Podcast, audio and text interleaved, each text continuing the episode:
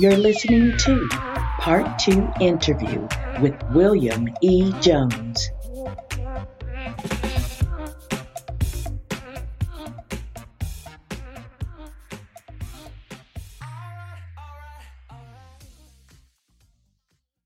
And I would say what we came to realize, we thought, okay, we need to teach our African-American kids about Black history. And we begin to realize over the years, because we were going to shape our children's writing contest for African-Americans only. And we quickly realized, no, everybody needs to know the contributions of African-Americans and how we got here. So they can no longer think that, well, how did you get here?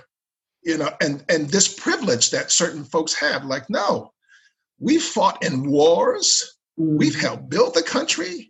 We built the White House. We built almost everything here. Everything that was built, you can trace to African Americans being a part of it. So that when you tell the story of American history, you cannot leave out African American history. It's part of the fabric of America. That's right. African American history is American history. Absolutely. That's my quote. That's our theme. Yes. So that's what we believe. Awesome. Yes. So awesome. Now you're going to do a different way because of the pandemic right now. All of us are having to do yes. different. So this gala that you do every year, tell me about that, because we were talking about that a little bit. You're going to have to do a Zoom gala. Yes. Well, like everyone else, I mean, we quickly realized that, you know, we cannot go to a hotel, you know, with 700-800 people and celebrate Black History Month as we traditionally do. And so I said, well, okay, well, we're going to skip a year. But working from home, you know, and thinking about how much people are so dependent upon what we do. And I thought to myself, wait a minute. Our ancestors did not quit when things got hard. That was the push. I said, wait a minute. So I got the organization together. I says, look, okay, here's what we're going to do. We're going to challenge our guests to celebrate Black History Month virtually. And that's what we're doing. What we realized is that one of the businesses that have been hit the hardest in this pandemic, it is Black businesses. And particularly Black restaurants. So we said, okay, here's what we're going to do. We're tasking our guests to do four things. We want you to pre-order dinner from a Black-owned restaurant in your city. We want you to set your table for a formal dinner. Then we want you and the kids and grandmama to put on your tuxedo and your gown, and we want you, the fourth thing, to connect on Zoom with thousands of people, with all of us, and we can see, fellowship, talk with one another about Black history and put on this show that we traditionally do. We're working with Sheila Johnson. Dr. Sheila Johnson is, of course, her and her husband founded BET. And so she has a 5-star resort here in Virginia. And so we reached out to her staff, and I know her from previous stuff.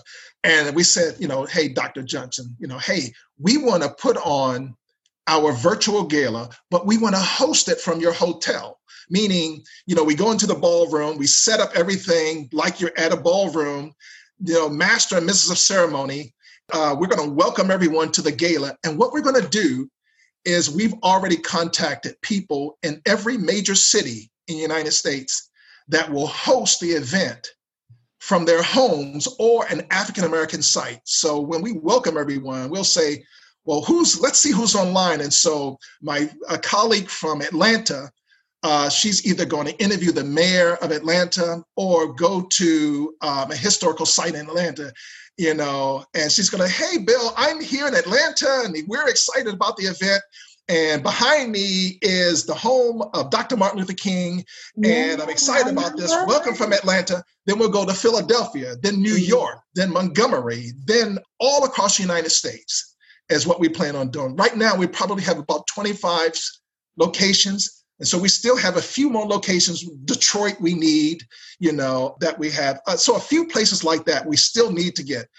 And I've contacted entertainment from across the United States, from across the globe. We've had entertainment from the Netherlands, Black entertainment, Black families. The theme for next year is the Black family.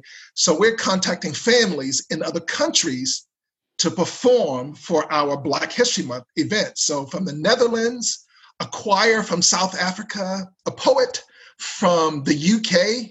There is a Black family in the UK where the whole family becomes a choir. They have 5 kids. The whole family becomes an orchestra. They're so, they do so well that the oldest boy performed at Meghan Markle's wedding. And so we've asked them to perform.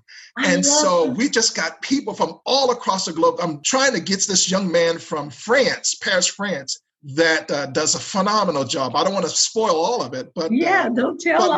But if I get him, then we'll have someone from France, and so we're going to do this. And so right now we've had. I'll just give you a few. Martin Luther King III said, "Bill, I'm penciling myself in."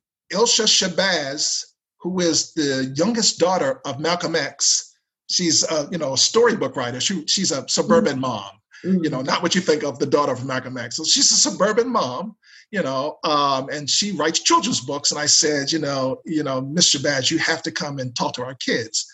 We have, Donnie Simpson, when the video Donnie Simpson show, him and his wife are going to come on.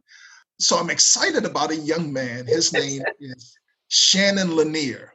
And Shannon Lanier is a news anchor, but he's also the great grandson of the third president of the United States, Thomas Jefferson. If you remember the story of Thomas Jefferson and Sally Hemings, Thomas Jefferson's wife died and he had a slave that was about 14 years old, Sally Hemings. And, things happened and Sally Hemings had 6 kids, by Thomas Jefferson, the author of the, Declaration of Independence. He's writing about and all, men shall be equal and free, and all the while he's owning 200 slaves.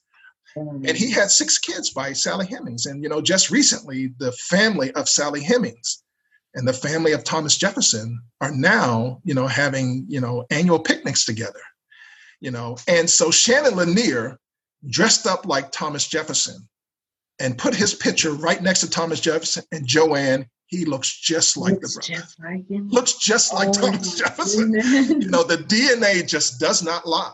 And I'm excited about meeting this young man, to find out what does it mean to realize one day that you are a direct descendant of Thomas Jefferson.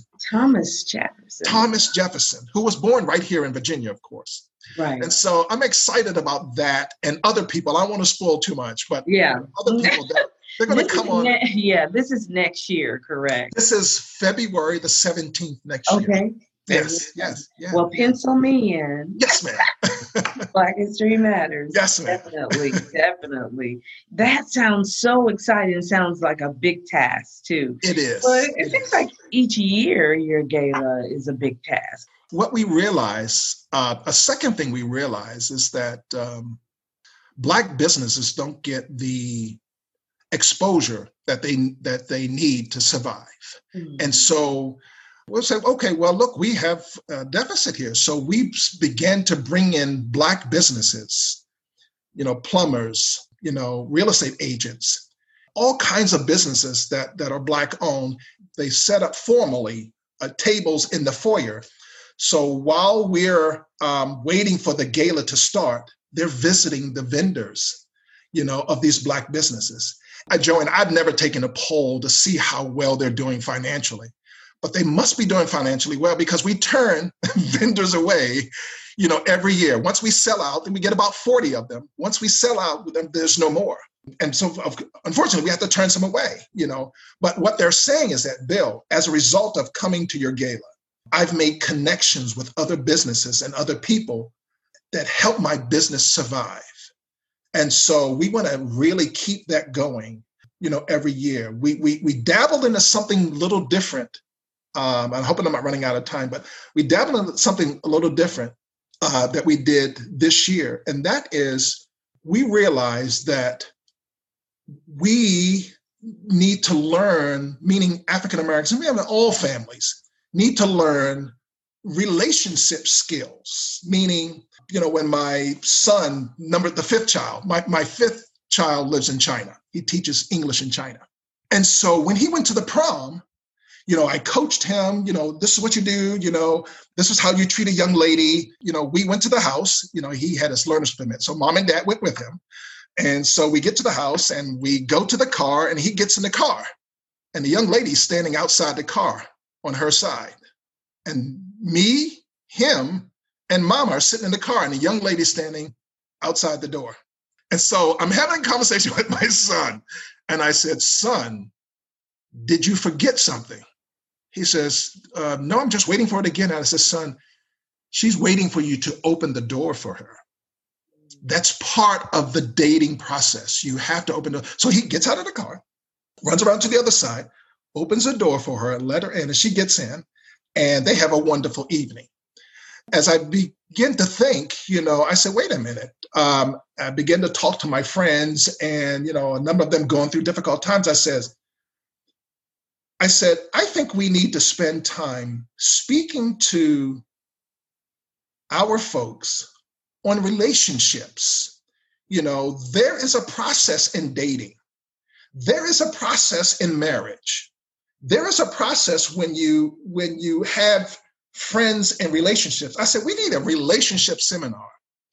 And so this year we had a relationship seminar to begin to talk about, you know, my relationship with my wife, things, the do's and don'ts in a marriage, you know, are the things that I need to do. And when I'm dating, there's do's and don'ts in dating and how you have this relationship. And when you have friends, real friends, how you treat friends in this relationship, some of the things they should not do to be considered a friend, you know. And so we brought in a panel of experts on relationships, marriage, friendship, dating, everything. And Joanne, the folks didn't want to go home. I says, look, we began to talk and, you know, I shared some of my limited knowledge. You know, my wife and I have been married 33 years, but I shared my knowledge. You know, I said, you know, one of the things that I learned in my relationship with my wife is that not to go to bed angry, you know, try to resolve issues before the sun goes down. And that's one of the things that you try to do. Not that it always works, you know, like rule number one in a marriage, you don't talk about my mama. I don't talk about your mama. You know, we try to maintain that in a relationship. Right. And so what we learned is that some folks need that knowledge. And so now we're diving in another area to help young marriages and relationships, older marriages and relationships, what it means to date, and so forth and so on. With so many injustices going on, with what you're doing, what is your thoughts on what's going on today? And how are we to kind of combat some of this? And you're actually doing it, though, because the different things that you're doing with your nonprofit. But what is your answer today to how? That's a very good question. I don't know if I have the complete answer, but you know, definitely, you know what you are doing, you know, in terms of you know capturing this information, putting in you know book, having conversations like we're having now, is definitely part of the answer. You know, I'm asking myself, you know, do I go out and do all the things that folks are doing? So my wife and I, we went out and was part of the Black Lives Matter protests. And we experienced, you know, some of what our ancestors experienced. But what's clear about what's happening now, two things that I realized. One is that it is the young folks that have been awakened. That's one thing. The second thing is that it's no longer a Black issue. My white colleagues are telling me, Bill, we have fought this battle way too long, you know, where we can't get along with one another. It's time to bring it to an end. And so so I'm seeing them on the front lines doing some amazing things. I think what we're planning on doing is we're going to have a town hall meeting. It's usually what we have. We're going to have a town hall meeting, and we want to hear from the community. Definitely begin to teach the folks, because it's one thing to protest, but you really do have to follow it up with voting. But even voting is just a small part of it. You know, voting in the presidential elections and also, the off-year elections, because those are the ones making the decisions about dollars. So voting is part of it. But then it goes to another level, and that is getting involved at the local level, meaning the school board, different boards that sort of run the community, the Chamber of Commerce. There's so many things that we need to educate the community on and getting involved rather than allowing things to happen, to step out in front and be a part of it and to make things happen. So that's sort of our approach. Figure out how we can educate these folks into, Martin Luther King said, that what we're seeing, the destruction that we're seeing in the cities is the cry of people that are not heard. And so that's what we want to do. I want to give the opportunity for people to be heard, both black and white. Mm-hmm. And maybe we can get to some decisions that will really, really affect change. Because I think folks are tired. I live in Virginia. The Loving family, who first integrated marriage, did the Supreme Court fight, Loving against the United States, they're here in Virginia. Those are the things that we need to do. We need to get involved like they did, take a step forward and challenge some of these things that are happening. And I agree with you, because with Martin Luther King and John Lewis and all Vivian, C.T. Vivian, what they did, and also Dr. Bernard Lafayette Jr., yep. I interviewed him. And one of the things he said is what you're talking about. He said that what they did, they actually educated people before they marched. They had different seminars. They yes. taught them how to talk to people. Yes. They taught them nonviolence. And yes. Dr. Bernard is still teaching that now. Yes. If we educate first of what we're going to do, I think we'll have a better result. And another thing you're saying, people need to be heard. They're crying out to be heard to make a change. So I like that, because that is what Dr. Martin Luther King did. They educated before they walked, before they marched, before they did anything. They did their research. Yeah. So I like what you're saying. That's very, very good. I think the other part of it, too, is I keep hearing it over and over again, is that we need to be, meaning African-Americans, need to be cognitive of where we spend our dollars, because that is also a powerful tool and a powerful message. When the Montgomery bus boycott happened, here we're spending the same amount of money to sit on the back of the bus as every other patron. And so it wasn't until we galvanized together and begin to walk. We got healthy, and those that had cars, gave others a ride. We galvanized together, and we began to ride and walk together because we refused to pay the same fee to sit on the back of the bus. Well, that money, they were missing that money. Black dollars had the same voice as white dollars. And so they said, look, we're going to have to change this thing. We're losing. Yeah. We're losing a lot of money. Yeah. We're going to have to change this thing. And that's huge. That's huge. Yes, ma'am. The black buying power is phenomenal. Absolutely phenomenal. And I'm happy to see that there are more black businesses evolving, though, especially in the beauty area and all that. There's a lot more. So there's a lot more choices now in black businesses. So we need to really research that and spend our dollars there to support that. Yes. Yeah. I love it.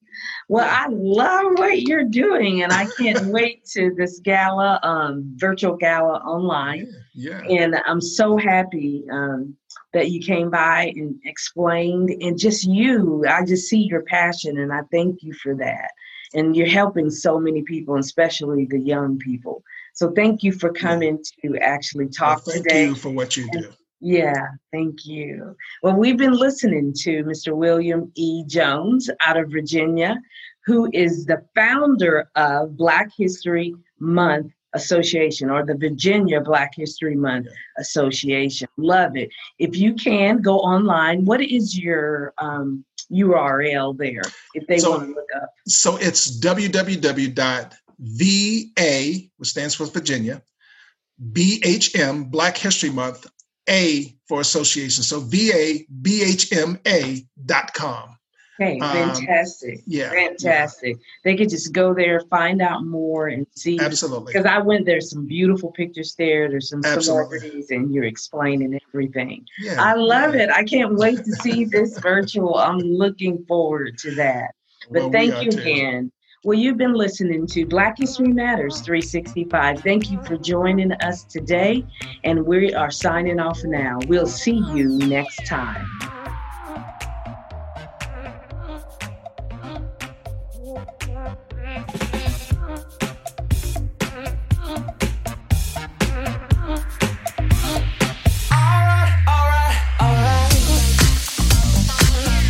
All right.